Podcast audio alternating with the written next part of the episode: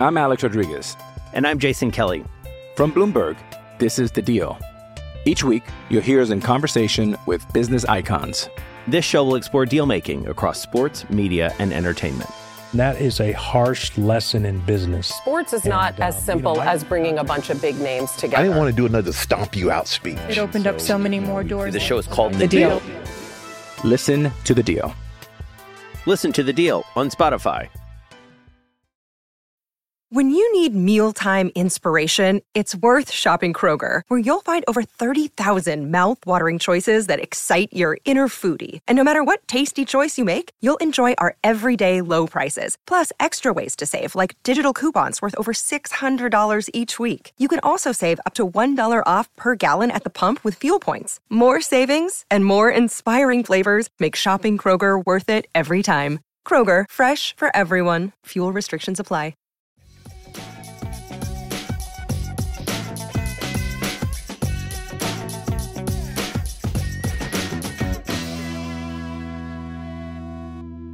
Hello, everybody, and welcome to Ice-Burgh to Go, your daily dose of Pittsburgh Penguins news and analysis. You can find us on YouTube at Inside the Penguins or anywhere you get your podcasts from. The Pittsburgh Penguins, through four games this season, just ran with the same exact lineup, and with that, they got mixed results in return. They're 2 2 0 on the season through four games. They've looked fantastic at points, namely the third period on Wednesday against the Detroit Red Wings, the second period last Friday against the Washington Capitals. So they've looked really good at points, but they've also struggled at other points. And when you look at the grand scheme of things, they need more from their bottom six. Understandably, when Kyle Dubas brought all these players in, they weren't expected to go out and be the highest scoring bottom six in the National Hockey League, but four games into the season, and they've combined for all of one total point. All six of those players, one point, and that was a secondary assist by Lars Eller on the opening day of the season on the first goal of the season. So changes need to be made there. And the Penguins did make a change there, which we'll get to in a minute. Their third pairing, on the other hand, they can have bad games, right? You're not expecting them to be perfect, but you can't have a game as bad as they did on Wednesday night. P.O. Joseph, minus three on the ice for all three five on five goals for the Detroit Red Wings with an actual goaltender in the net. Chad Ruhwedel, a minus two. He was out there for two of the three goals with P.O. Joseph and then was out there for a power play goal. So those two really accounting for all four goals from the Red Wings. An absolutely horrendous night for two players that did not even play 10 total minutes of ice time. So you might have needed a change there. Well, between practice yesterday, some of the roster moves made today by Kyle Dubas and the Pittsburgh Penguins, it looks like you're going to see some changes coming to the Pittsburgh Penguins lineup. For a minute, it was believed that they might be forced into making changes. A couple injury scares this week, the first couple of the season. Chris Letang and Noel Acciari both missed practice on Thursday. Letang was being evaluated for a lower body injury, Noel Acciari being evaluated for an upper body injury, but fortunately, both practiced today in Pittsburgh, and Mike Sullivan expects both will play tomorrow against the St. Louis Blues. So, an injury scare for Chris Letang, an injury scare for Noel Acciari, but fortunately, they will be playing. The only thing is, you're going to have to monitor it. I don't know what the injury is to Chris Letang. Lower body could be one of many different things, but you could definitely tell it was evident on the one empty net goal in Detroit on Wednesday that he just got outpaced to a puck in the neutral zone, and it ended up being the fifth goal, the put away goal to make it five to three on the Pittsburgh Penguins. And then he was laboring on the bench right after that. So I don't know what the injury is, but you're going to have to obviously keep an eye on that is I will keep an eye on that because the Penguins cannot afford to lose Chris Letang for any extended period of time this season. But that was positive news. This too could be taken as positive news. The Pittsburgh Penguins are swapping a couple of their bubble forwards. Jansen Harkins was placed on waivers Thursday afternoon. Subsequently, he has cleared waivers as of this moment and has been reassigned to the Wilkes-Barre Scranton Penguins of the American Hockey League. Harkins surprised everybody whenever he was claimed with about a week left in training camp, and he came in and he performed well in two preseason games and just took the spot right from underneath a handful of players that were vying for it in that last week.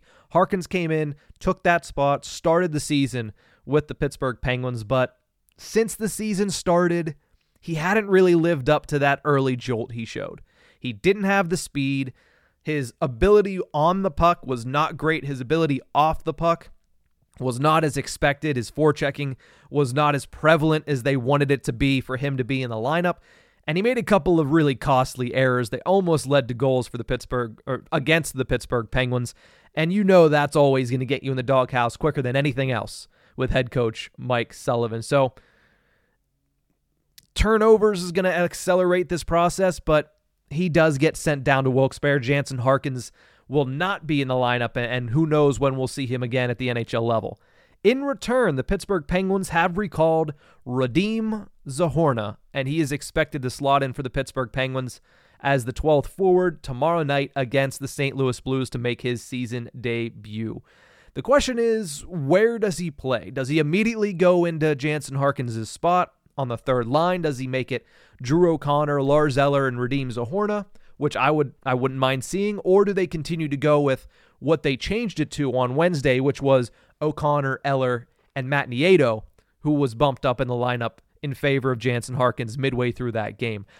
I think either way, you're going to get something different from that line. Either way, it should be a wake up call, and Zohorna making it to the NHL roster is something that I think is going to bring you a little bit more than what you saw in Jansen Harkins. I think I'd prefer to see Zohorna up there just because his offensive instincts are something that I think could open up some opportunities for Drew O'Connor.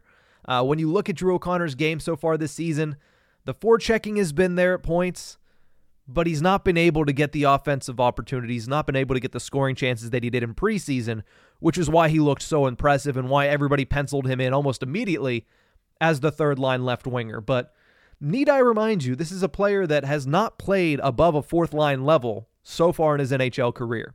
Four games into this season, he's been at the third line in every single game. I think he needed somebody else on the ice there that was going to make some plays for him, that was going to be a setup man for him. And I think Radim Zohorna fits that bill pretty well. So I'd be intrigued to see what that duo would be able to cook up and hopefully bring some life to Lars Eller's game because I don't think he's been all that impressive. But I also liked what I saw from Matt Nieto on Wednesday. I thought he created a couple opportunities. I think his speed is certainly a factor that would help out that third line because Jansen Harkins, he showed speed in the preseason. It, it kind of vanished a little bit once you got to the regular season and you're playing with full rosters on the other side of things. So I would be intrigued to see Nieto there as well. Either way, I, I think these are moves that you're going to see more of if things don't start to click. Kyle Dubas, he's already shown that he's a little impatient. And when it comes to this bottom six, he's given himself the opportunity to be a little impatient with some of these guys. Jansen Harkins didn't look good through four games. In fact, he actively looked bad through certain games. He gets the pull. Radim Hornet comes up because he looked good in preseason. You have Colin White down there. You have a slew of players down there that if the player up at the top is not working, why are you going to continue to make those mistakes? Why are you going to sit on your hands and say, well, maybe it'll turn around in another three games for a team that's going to be fighting for a playoff spot, it seems like all season long. Like I mentioned, they're two and two, and they've yet to play a team that made it to the postseason last year. So you have to hope that they're going to be able to figure something out eventually. You hope that Zohorna is the missing piece that kind of clicks everything into place for the bottom six. But if it doesn't, Kyle Dubas has shown that he is willing to make those moves and he's willing to make those moves quickly, which is a very stark inverse of what we saw over the past season and a half with the front office in Pittsburgh. So Zohorna in, Harkins out. Whether he's on the third or fourth line remains to be seen. We'll know more about that tomorrow when the lineup gets announced for the game against the Blues. The other quick change to the lineup. Hey, it's Kaley Cuoco for Priceline. Ready to go to your happy place for a happy price? Well, why didn't you say so? Just download the Priceline app right now and save up to 60% on hotels. So, whether it's Cousin Kevin's Kazoo concert in Kansas City, go Kevin, or Becky's Bachelorette Bash in Bermuda, you never have to miss a trip ever again. So, download the Priceline app today. Your savings are waiting Go to your happy place for a happy price. Go to your happy price, Priceline. I'm Alex Rodriguez. And I'm Jason Kelly. From Bloomberg, this is The Deal. Each week, you'll hear us in conversation with business icons. This show will explore deal making across sports, media, and entertainment. That is a harsh lesson in business. Sports is not uh, as you simple know, I- as bringing a bunch of big names together. I didn't want to do another stomp you out speech. It opened up so many more doors. The show is called The Deal. Listen to The Deal. Listen to The Deal on Spotify. Not just the forward side, but also on the defensive side. I mentioned at the top of the show today, the third pairing had, and I called it this yesterday on Tip of the Ice-Burgh podcast, potentially a quote, worst night of my professional career type game for both of them, P.O. Joseph and Chad Ruhwedel. There's going to be repercussions. You would assume there were going to be repercussions. Why else would you carry eight NHL defensemen on the NHL roster and not use them? The repercussions we saw a little bit of a glimpse of today. In practice, while the top four isn't going to go anywhere, P.O. Joseph gets replaced by Ryan Shea on that third pairing. So it was Ryan Shea, Chad Ruhwedel practicing together, and it was P.O. Joseph and John Ludwig practicing together. Now, whichever one ends up being the third pairing come tomorrow, that remains to be seen. That's not verified by anybody, but I would assume it's probably going to be Ryan Shea and Chad Ruhwedel. Mainly because Chad Ruhwedel and Matt Vensel also reported this because he was at practice. He said Chad Ruhwedel was still working with Ryan Graves on the penalty kill drills. Chad Ruhwedel plays the penalty kill. Chad Ruhwedel plays special teams, whereas P.O. Joseph has not been used on the penalty kill. P.O. Joseph has sparingly been used on the second power play unit, which we'll get to in a second. So it makes sense that if you're going to sit one of them down, just to at the very least see what you have in Ryan Shea. Shea has had a tremendous AHL career, but has yet to make his NHL de- debut. So you don't know what you have in him at the NHL level. You want to see what you have in this guy. And if the Penguins' third pairing is going to play as bad as they did on Wednesday, why not give Ryan Shea an opportunity? That's what we're likely going to see tomorrow is Ryan Shea make his NHL debut alongside Chad Ruhwedel in the hopes that Ruhwedel can get his game back together and Ryan Shea can prove that the Penguins didn't waste a roster spot keeping him at the NHL level. I'd like to see John Ludwig get another opportunity here or get an opportunity because he's yet to make his NHL debut, but one at a time. Let's see Ryan Shea tomorrow, especially because Ryan Shea is known as the more stay at home defensive defenseman. The Penguins, after what you saw Wednesday from that pairing, they need that. So we'll see what Ryan Shea is able to do. Joseph is going to take his seat after a minus three in Detroit. I would assume it's not permanent, right? The Penguins organization loves Pierre Olivier Joseph. So I would assume eventually he draws back into the lineup, whether that's Shea bumping to the right because he looks impressive, or whether that's him just replacing Shea once again and you go back to what it was at the beginning of the season. So a little shakeup on defense, a little shakeup in the bottom six, and a tiny little shakeup that I know some of the commenters on YouTube are going to be very happy about. With Jansen Harkins being sent down, a lot of people were upset that he was getting time on the second power play unit. It looks like Drew O'Connor might be the one supplanting him, at least with Radim Zohorna not yet with the NHL club, as practice occurred earlier today in Cranberry. But with Zohorna not yet in Pittsburgh, Harkins sent down, Drew O'Connor practices with the second power play unit. I just know that's something that uh, everybody had been commenting on YouTube. So there you go. Mike Sullivan threw everybody a bone, gave them a practice on the power play.